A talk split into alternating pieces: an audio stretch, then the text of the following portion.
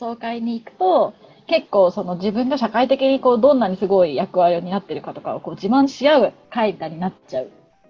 ことが多いから、同窓会のお知らせ来たら今すぐ他の予定いるんだみたいなところから始まりますよね。書き出しが。タイトルが同窓会ですけど、同窓会絶対行くなっていう話から始まりますもんね。どんな話かで言うと、みきさんおっしゃってくれたみたいに、同窓会の今から皆さん卒業しますと。うん、で、えー、っと、何年かすると、同窓会の案内があなたのところに来るでしょうと。表紙にはすごいいい感じのこうコミュニケーションしてる写真があって、思い出をこうくすぐるような写真があって、でなんかいいわー行きたいなって気持ち駆り立てられると思いますけど、絶対に行っちゃいけないと。うんうん、でそれはなんでかっていうと、同窓会に出た時に、その自分がどういうふうに周りから言われるかってことをベースにキャリアだったり、やることを考えちゃうでしょうと。例えばあなたがハーバード M. B. を出て、もともと持ってた、例えば NGO で働きたいとか、起業したいとか、そういうことを思ってる時に、同窓会に行って、周りのあいつは、なんかどっかのこの会社の重役に上り詰めていって、いい車乗ってますと。一方で自分は NGO で、ある種こう、熱意を大切に仕事をしてるから、安いこう中古車をその、そいつの隣に止めることになるんですと。で、お前5年間何やってたの？俺はあそこの会社で昇進して、こういうオフィスで働いてて、えー、お給料はこうで、みたいな話をしたときに、自分がこう、みそぼらしく感じてしまうだろうと。だから同窓会に行くっていうことを、もちろんそれが全てじゃないけど、そういう目で自分のキャリアってことを考えちゃうでしょうと。うんうん、で、そういう同窓会に行くことを前提に、あそこであいつにこういうことを言いたいってなると、本当は起業したかったんだけど、給料の高いコンサル会社に行っちゃうとか、誰かに、俺ここで働いてるんだっていうのが分かりやすい、まあ、有名な会社に入って、そこでキャリアを歩んでいくってことを選んじゃうかもしれませんと。なので、自分のこのキャリアっていうことを、本当に自分がやりたいことっていうのを大切にやっていくために、同窓会には行っちゃダメなんですよ。ってことを話していくっていう。でこの人も、確かイスラエルかなんかの人なんですよね。ね。海外から、その、リスクを取ってアメリカの大学院に留学をしてきて、で、自分のやりたいことはこれだっていうことをすごい明確にしてアメリカに来たから、言ったらどこでも、大学はぶっちゃけどこでもよかったし、教授になれれば、別にハーバードだろうと、MIT だろうと、他だろうと何でもよかったですみたいな、本当に目標をすごい具体的にして、まあ、ここまでやり遂げてきた人だったので、その言葉も響くっていう。はいはいなと思いながら、私もこれにあの従ってやってしまった結果、同窓会一回も行ってないですもんね。まあそれのせいかどうかちょっとわかんないですけど、はい、行かないまま今に至ってますね。私も友達いないんで同窓会のお知らせそもそも来ないですね。厳しい。厳しいですね。でもあの、なんか同窓会は、まあ行かなかったとしても、あの自己承認欲求とか、まあ、他者からの評価っていうことなんですけどに、なんか、負けちゃったりするっていうことはすごいあるなって思って、はい。だから自分の仕事が他人に自慢できるように語れるかどうかっていうことですごい選んじゃうってことすごいあるなって思ってて、だからその、うん、なんか特に当たり前なんですけど、ハッとしたのが、その自分の選択したことによる結果が多様なものであり、あり得るっていうことをすごい受け入れろってことをなんか書いてて、うん、私は例えば A っていう結果が欲しいなって思って、なんか B っていう選択をするんだけど、でも別にその私が B っていう選択をしたときに、起こり得る結果は A 以外でもかなりなんか多様である。なんかそっていうようなことはなんかすごいやっぱ考えなきゃいけないなとは。うん。なんか私はそういうふうに読みましたね。なんか当たり前なんですけど。もうちょっと噛み砕くと、例えば多様であるっていうのはどんなことなんですか？あ、でもなんかこのじ教授で言ったら、研究者になるため、なるためだったら、そのどこの国でもいい、の大学院でもいいですとか。はいはいはいはい。このテーマで、えっと、研究するってなったら、なんか環境はどこでもいいとか。かその長期的に見見れば、なんかその経過で、なんかすごい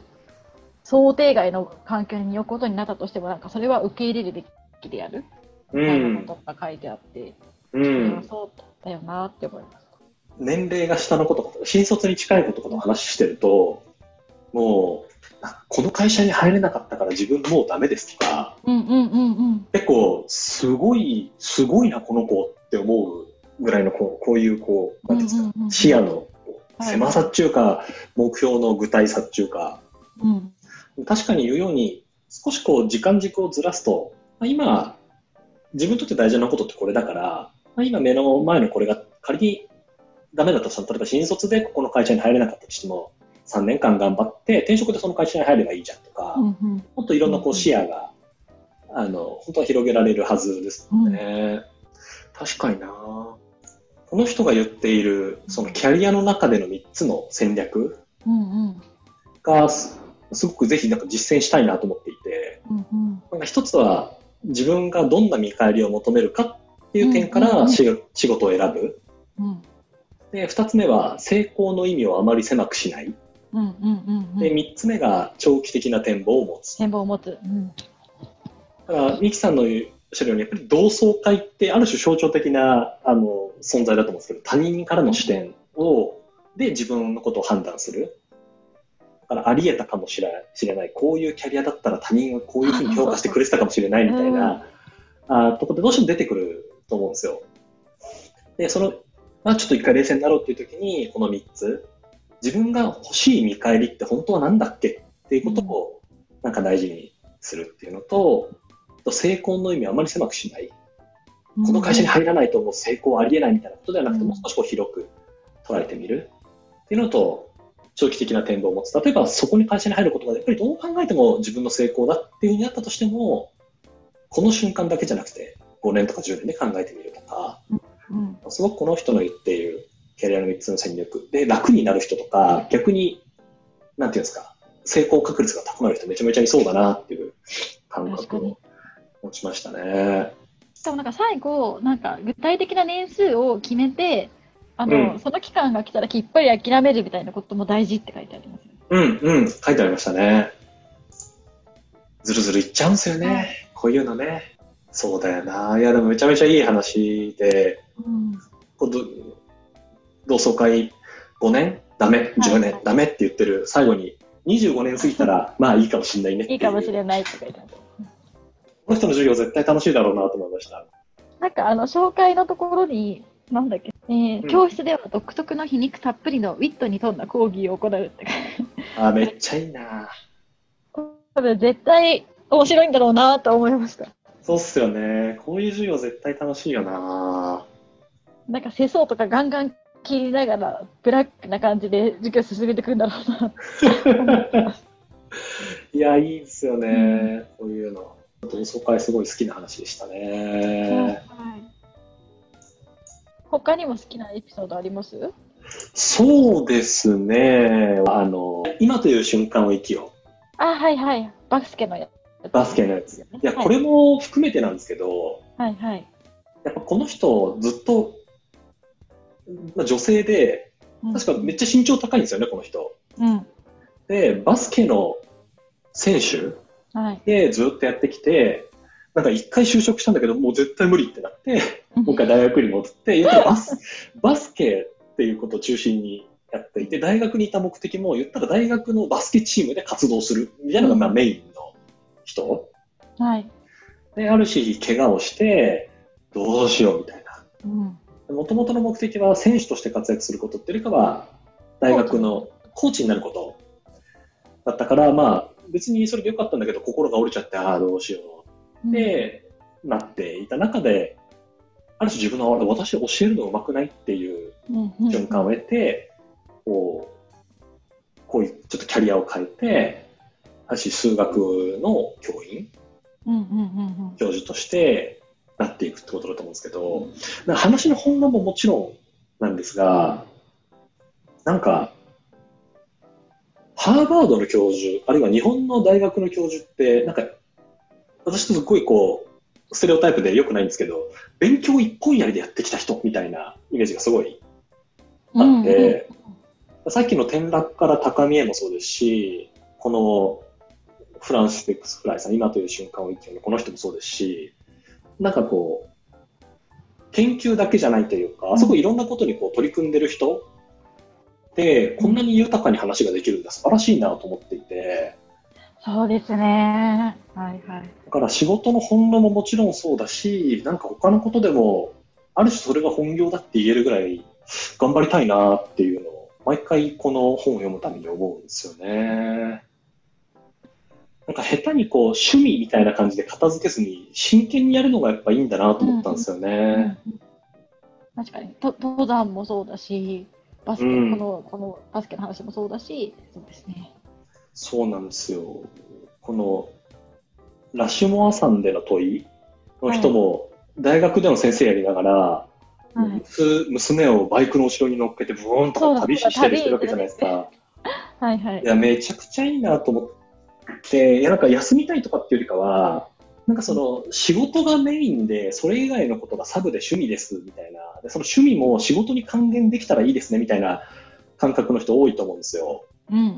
うん。多いというか、なんかもう仕事一本やりみたいなのがタイプ A。はい。で、なんか例えばジムに行くのも、食事管理するのも、なんかこれやるのも全部仕事のためです。なんかやってんだけど仕事のためみたいなのがカテゴリー B。なんか仕事に取り巻くなんかサブシなんか。あ、そうなんです、そうなんです。なんかそれ、どっちもなんか個人的にちょっと違って、なんか真剣に取り組む全然違う軸が、お仕事ももちろん一本としてあるんだけど、それ以外のものもあってっていう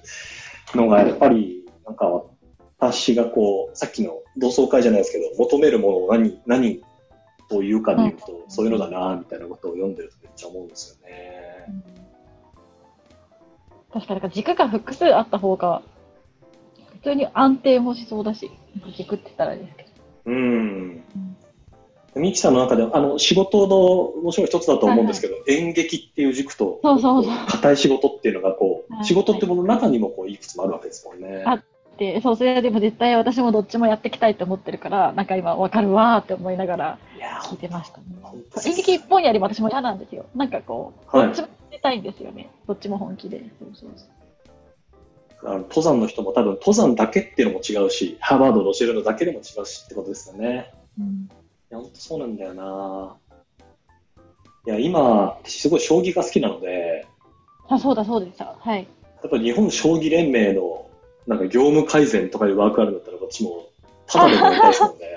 日本将棋で、でも絶対、あの、 pain 多そう。なんかめちゃくちゃやりよう、やり、やりがいがありそう。はい、あの、話を聞いてるとめっちゃ紙管理らしいので、なんか、あそこに kintone 入れて改善してとか、すっげえやりたいですもんね。ああ、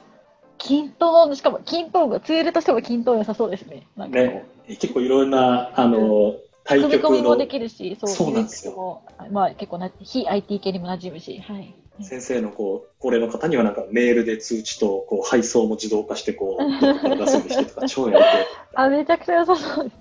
どういうことなんですかねこの軸がメインメインが2つ欲し以上欲しいっていうのは、どういう欲求なんでしょうかね。なんだろう、なんかね、メインとサブっていうのを分けたくないっていうことなのかな。そう、まあ、それはそうですね。うん、お金を稼ぐものをメインとして、そうじゃないものをサブにするっていう感覚に対する、こう、